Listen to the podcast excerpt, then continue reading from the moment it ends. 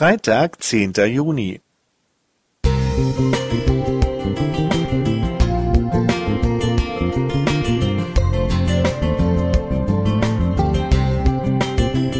Ein kleiner Lichtblick für den Tag.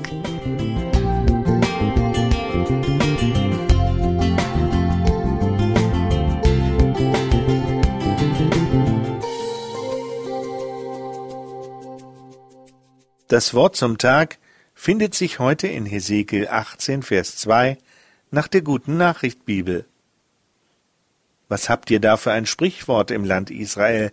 Ihr sagt, die Väter essen unreife Trauben und die Söhne bekommen davon stumpfe Zähne. Das Sprichwort, nach dem der Prophet hier sein Volk fragte, hat nichts von seiner Gültigkeit verloren. Es mag uns nicht gefallen, aber es beschreibt noch heute die Wirklichkeit des Lebens.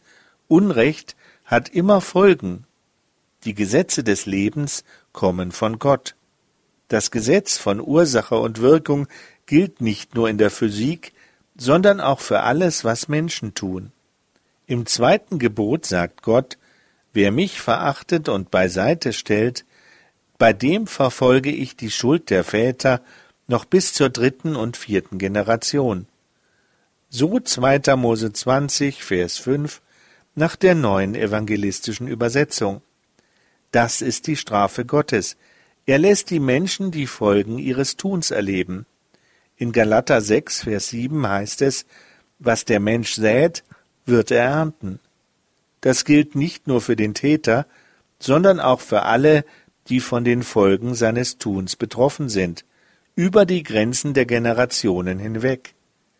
Noch heute gibt es diesen Kreislauf von Tätern und von Opfern, die wiederum zu Tätern werden und neue Opfer hervorbringen. Viele Gläubige fragten schon, warum werden in der Bibel so grausame Geschichten berichtet? Die Bibel erzählt uns die lange Geschichte der Sünde, und diese bezeugt die Wahrheit unseres Ausgangstextes auf erschreckende Weise. Gottes Gerechtigkeit zeichnet sich aber dadurch aus, dass es nicht bei der Strafe bleibt. Der Wahrheit über die furchtbaren Folgen der Gesetzesübertretung wird ein anderes Wort gegenübergestellt, das genauso wahr ist. Das Gebot Gottes hört nicht bei der Strafe auf. Es geht weiter.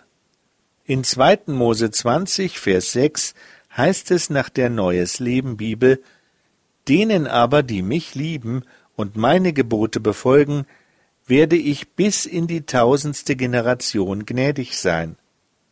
Auf die harte Wahrheit, dass die Übertretung von Gottes Willen immer und langfristig Folgen hat, folgt die erlösende Wahrheit, Gottes Gnade ist tausendmal größer als die Auswirkungen der Schuld. Der Prophet Jeremia verheißt eine Zeit, in der man nicht mehr sagen wird, die Väter haben saure Trauben gegessen, und den Kindern werden die Zähne stumpf. Jesus offenbarte uns das Besondere an Gottes Gerechtigkeit. Gottes Gerechtigkeit sieht nicht nur die Strafe vor, sondern auch die Erlösung. In 1. Johannes 2, Vers 1 heißt es, wenn jemand sündigt, so haben wir einen Fürsprecher bei dem Vater, Jesus Christus, der gerecht ist. Lothar Wilhelm.